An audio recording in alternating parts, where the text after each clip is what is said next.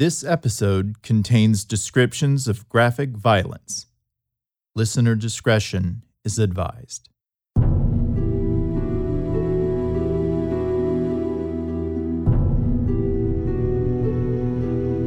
Some stories were never supposed to be told. Stories that exist in the twilight between science and the supernatural, between history and horror.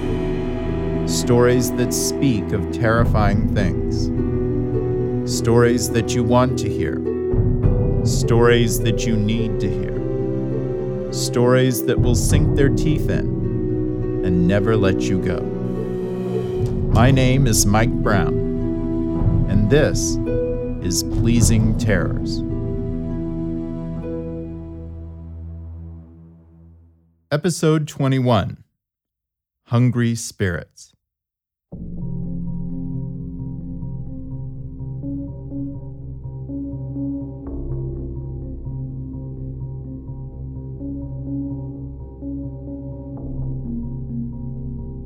The oldest stories of the Wendigo originated in the distant past, long before Europeans came to North America. They told of a monster, giant in size, who moved on the wind and stalked the forest, its stomach churning with an insatiable hunger that could never be sated, an all consuming hunger for human flesh. Despite its vast size, it moved slowly and not all at once. It was hard to see, and great danger lay in the fact that it could be amongst the people before they were aware. That its passing might only be recognized by the devastation that was left in its wake. The people of the First Nations in what would later become Canada and the United States, and the Europeans with whom they would come in contact, would learn that the Wendigo was not a titanic mythological creature, but was in fact a monster of many parts and many faces. They would learn in moments of fear and violence and death that the most terrifying faces were often those with which they were the most familiar.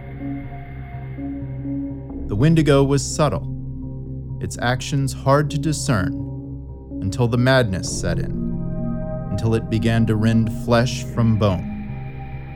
The people looked to the faces of their neighbors, their friends, their family, and even themselves, and could only wonder the hungry spirits were already there. They could only wonder if it was already too late. How do you fight something that is so hard to see? How do you fight something that is so difficult to comprehend? Not an external force, vast and overpowering, but an internal corruption of the spirit and of the mind. The Wendigo was coming, its movements slow but inevitable, and there was no escape.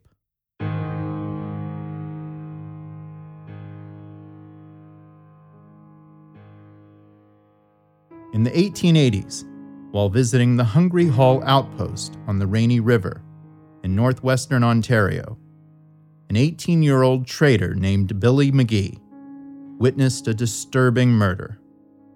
He was there in the company of a band of Anishinaabe natives who had gathered at the outpost after fleeing their homes further up the river.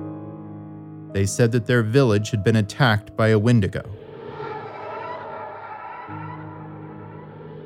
It started one morning when a child was discovered missing from his family's wigwam. A search was begun, and a horrifying discovery soon followed. There were pieces of the child scattered throughout the woods. They determined that he had been strangled, stripped of his clothing, and then torn to pieces. He had also been partially eaten. There was no sign of his clothing. A few nights later, it happened again. No matter what precautions they took, the children continued to be taken during the night, and their grisly remains discovered the next day. Always the clothing was missing. The inhabitants of the village fled to the Hungry Hall outpost, all of them except for an 80 year old woman who refused to leave.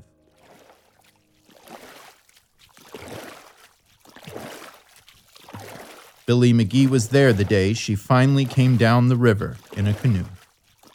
As she pulled up to the riverbank, her son in law walked down to greet her. When he got close, he could see that the canoe was filled with the clothing of all the children who had been killed. The woman stood up in the canoe and looked at her son in law. He looked into her eyes, pulled out his pistol, and shot her in the head.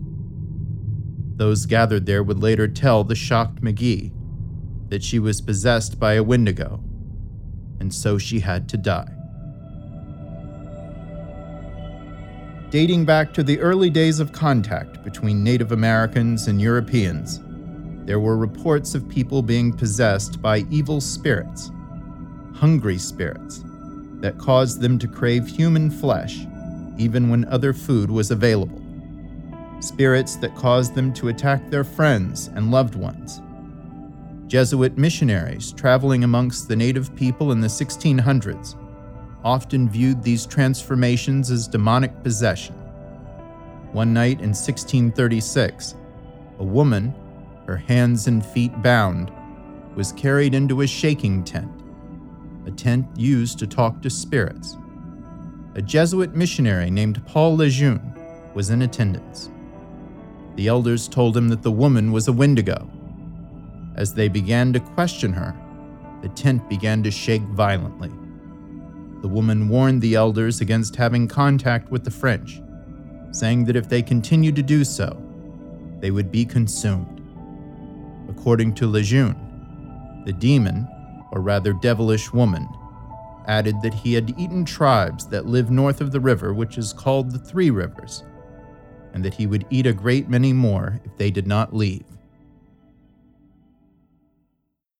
In June of 1661, two Jesuit priests traveling to the Hudson Bay to establish missions learned that a group of native men who were expected to join them had died during the winter. They reported these poor men were seized by a species of disease which affects their imaginations and causes them a more than canine hunger. This makes them so ravenous for human flesh that they pounce upon women, children, and even upon men, being unable to appease or glut their appetite, ever seeking fresh prey, and the more greedily they eat. Death is the sole remedy.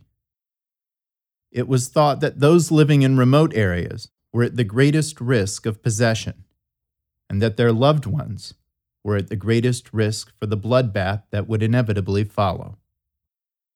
On February 13, 1741, two women suffering from starvation and exposure arrived at Fort Churchill on the western shore of Hudson Bay in Manitoba. The younger described how she and her mother had traveled over a hundred miles on foot through snow and ice it had taken them 16 days. When they fled their home, they had not had time to gather supplies. They had survived by eating the scraps of a deer left by a pack of wolves, and by dissolving deer dung in water and drinking it. She said that when they fled their home, they hadn't left alone. Her family had consisted of her husband, a goose hunter for the Hudson Bay Company, their three children, and her mother. During the long winter, they had run out of food, and soon after, her youngest child had gone missing. Four days later, her 12 year old son went missing as well. Eventually, she found what was left of them. Her husband had killed and eaten their two children, and all she had left was her daughter. One night, while her husband slept, she fled, along with her daughter and mother. Her husband awoke to discover that they were gone and began tracking them. He caught up with them three days later.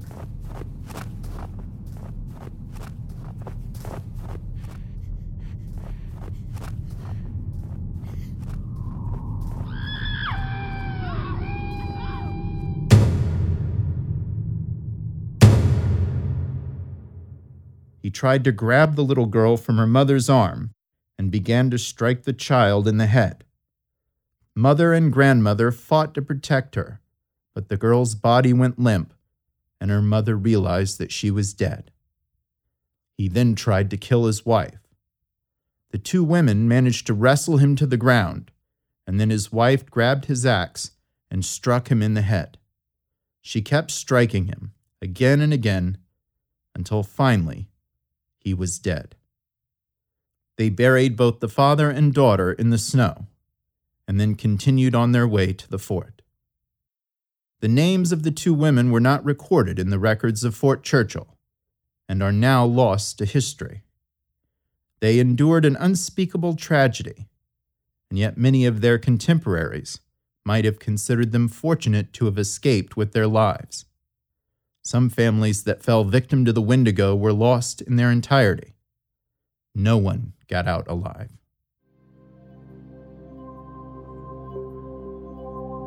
Swift Runner was a trapper with the Hudson Bay Company who lived in central Alberta and traded in the country northeast of Fort Edmonton.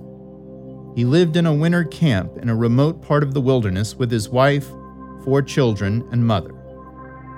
In the spring of 1879, he returned from his camp without his family, which was something that he had never done before.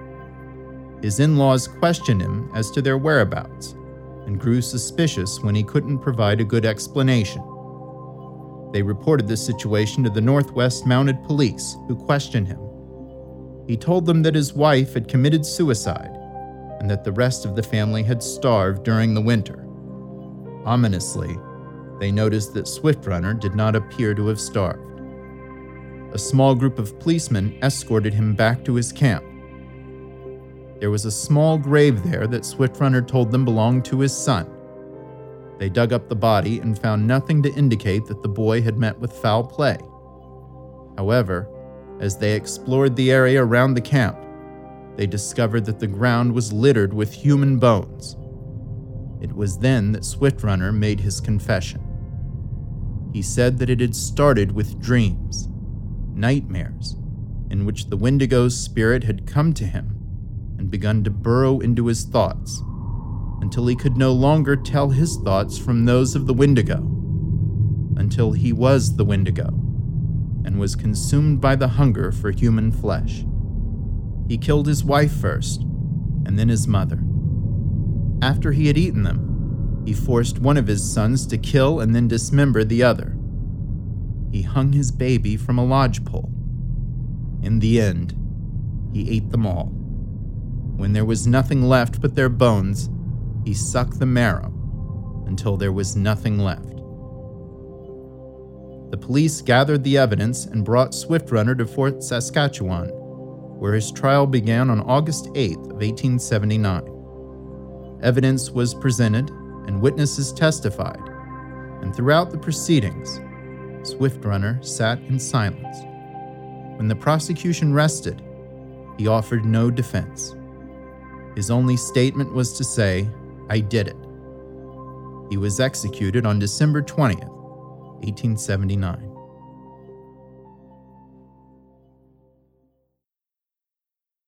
The April 16, 1896 edition of the Edmonton Bulletin contained a report of the killing of a Wendigo. At the end of January, a man named Na Pa Nin had set out with his wife and children to visit his father, who lived at Trout Lake, about 80 miles from Wapiska. A couple of days into their journey, he began to talk about strange animals that were trying to kill him. After reaching his father's house, his mental condition continued to deteriorate. He became violent. He was tied up to prevent him from hurting anyone, but he struggled against his restraints and on one occasion almost broke free. He was determined to be possessed by the Wendigo and his family decided that he had to die before he could get loose and kill them. He was struck four times in the head with an axe until he was dead. His body was burned, and a large tree was felled over his grave. Even so, the inhabitants of the village feared that he might return from the dead and slaughter them. Wendigo were not always associated exclusively with cannibalism. They were also thought to be water spirits as well. While serving as a nurse with the Indian and Northern Health Services in the mid 20th century, Wilma Raynor often heard stories about the Wendigo, but she did not believe them. She would have cause to reconsider her disbelief. She later recounted the incident to a Hudson Bay publication called The Beaver.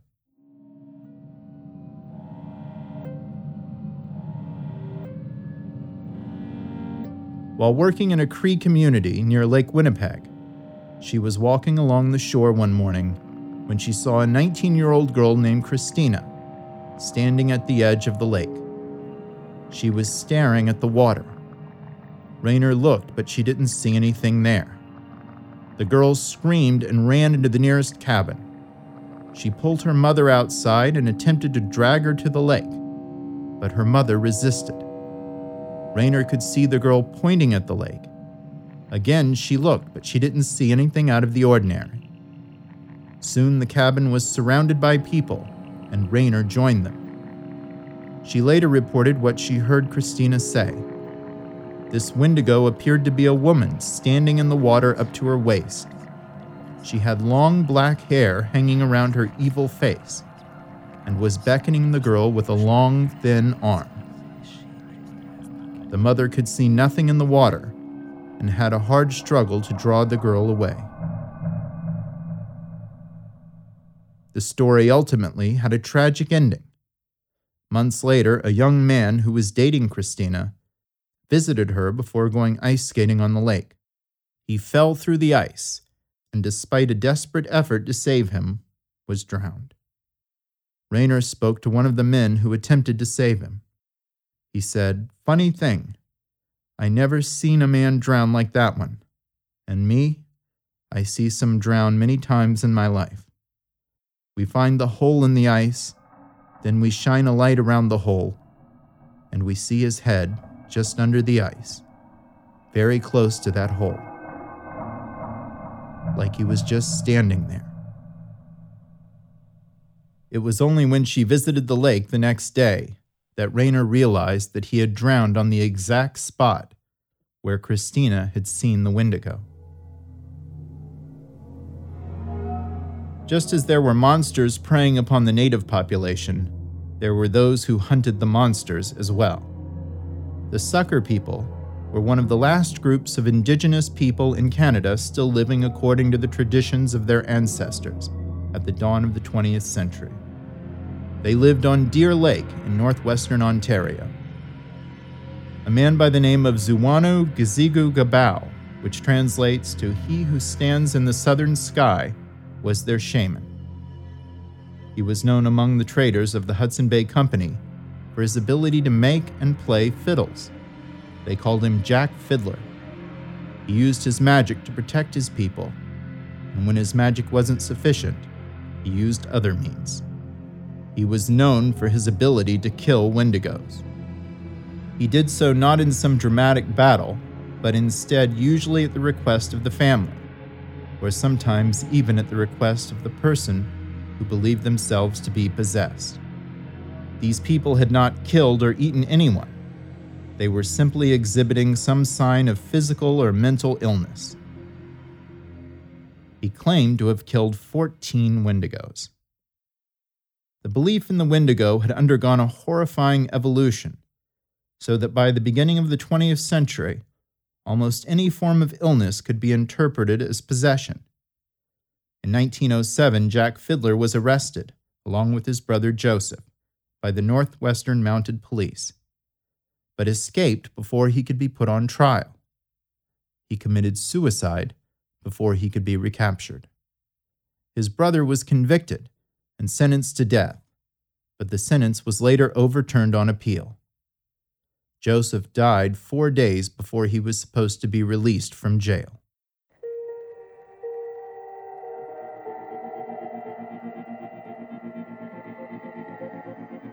As the 20th century progressed, belief in the Wendigo continued to evolve. It came to be classified as Wendigo psychosis, a mental disorder in which the affected person suffered depression and hallucinations, that created a desire to eat human flesh. It was a psychological condition specific to the Great Lakes of Canada and the United States. It is proved as mysterious as the creature of myth that originated the story of the Wendigo and the spirit possessions that have darkened the pages of the historical record. Because Wendigo psychosis has disappeared. There are no known instances of it occurring within living memory. The oldest stories of the Wendigo, the stories that originated in the distant past, long before Europeans came to North America, were mythological stories of a giant creature, a monster that stalked the forest hunting men. It was a creature of flesh and blood, and with luck, it could be avoided. The hungry spirits which afflicted native people in the 17th, 18th, and 19th centuries were much more terrifying because they were not out there roaming in distant places. These spirits were in their homes and wore the faces of their loved ones. They looked like a father, or a mother, or a grandmother, but did not recognize love or loyalty, and they showed no mercy. And by the time they revealed their true face, it was often too late.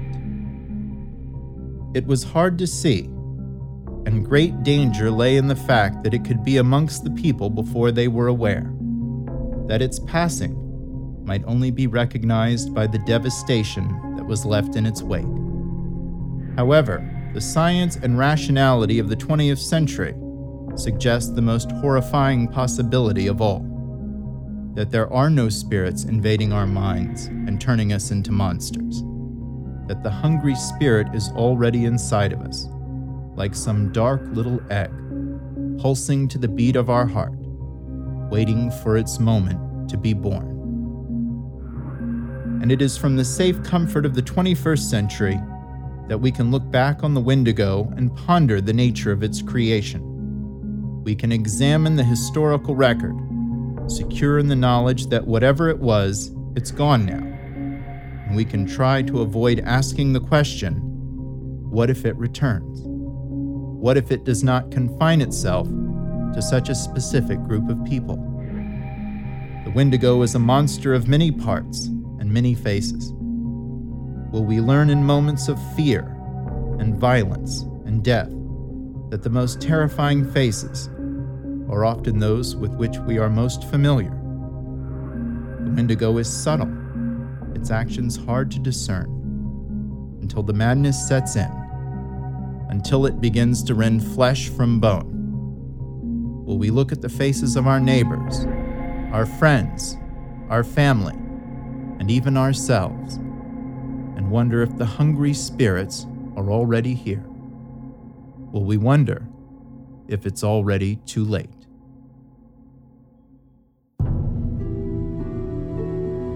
This episode of the Pleasing Terrors podcast was written by Mike Brown. It was recorded, edited, and mixed by Eric Stair at Charleston Sound Studio. If you would like to support the show, please rate and review Pleasing Terrors on iTunes your review will make it easier for others to find us. For more creepy news, history, and folklore, or for information on upcoming episodes, please visit us at Pleasing Terrors on Facebook and Twitter and at pleasingterrors.com. Thank you for listening.